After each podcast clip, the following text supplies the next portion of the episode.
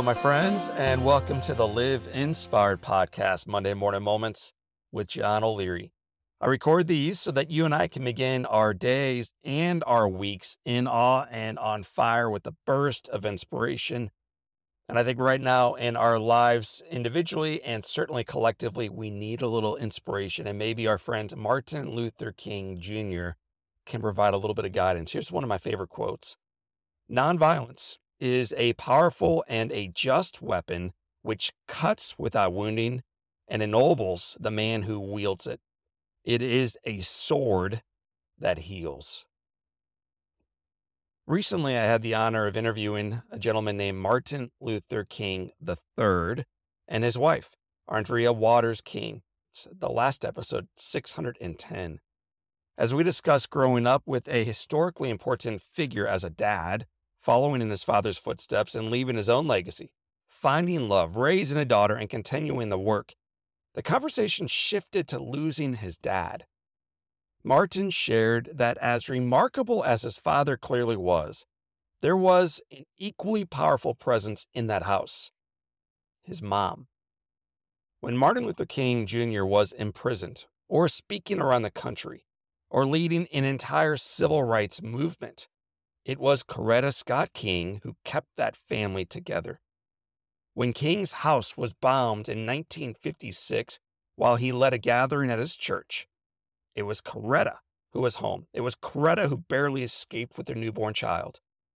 Afterwards, when King implored the community to choose peace and compassion over anger and retaliation, it was Coretta who stood right next to him. Throughout the extraordinary life of Doctor Martin Luther King Junior, Coretta Scott King served not only as a beacon of grace and resilience to the civil rights movement, but as a rock to her husband and to their family. Perhaps at no time would that be more evident than after her husband was murdered on April fourth, nineteen sixty-eight. The world lost an irreplaceable voice for nonviolence, racial justice, and financial equity. Coretta not only bore the agony of losing her husband and the father of their four children, but also the head of an international movement that others had looked to for peacefully elevating human dignity, not only in the United States, but again, around the world. With her husband's murderer still uncaptured, with no promise for her own safety, and with little regard for her own desire to mourn in private, Coretta boarded a flight from their home in Atlanta, Georgia. Despite the immense grief and pain, Coretta flew to Memphis, Tennessee to lead the march her husband intended to attend, carry forward her husband's legacy of peaceful protest, and show a watching world that her husband may have been murdered, but his dream would not be killed. It would not be silenced. Her presence at the forefront of the march sent a powerful message of resilience, of unity, and a determination to continue the fight for justice. Political, spiritual, cultural, and personal divides can at times seem insurmountable and far too complex for any one person to make a difference. But by choosing love over hate, understanding over prejudice, and dialogue over discord, we not only do what we can to honor the King legacy, but also to fulfill the dream she shared with her husband. A sword that heals. It's a force capable of mending the wounds of the past and shaping a future where justice, equality, and compassion reign supreme. My friends, given the conflict that has recently reared the grotesque head of violence around the world and certainly in the Middle East, savagely affecting, again, innocent lives. That's how it always goes down, affecting the most innocent among us.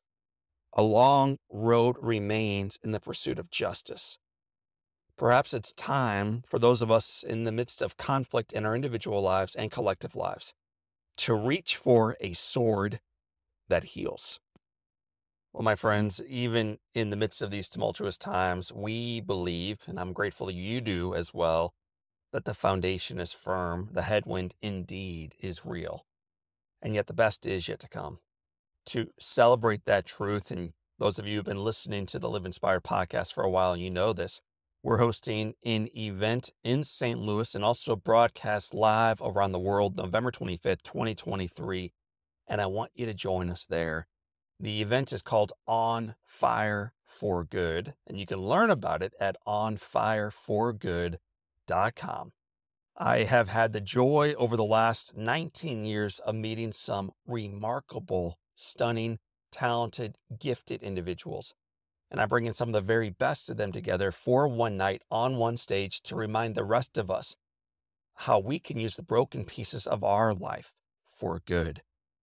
It's going to be an awesome night, and I want you there. Join me. Go visit the website right now, on fire for good dot com.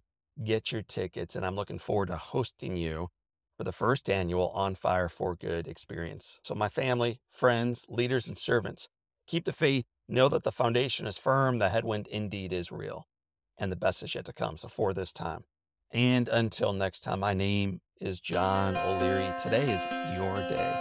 What a gift. Live inspired.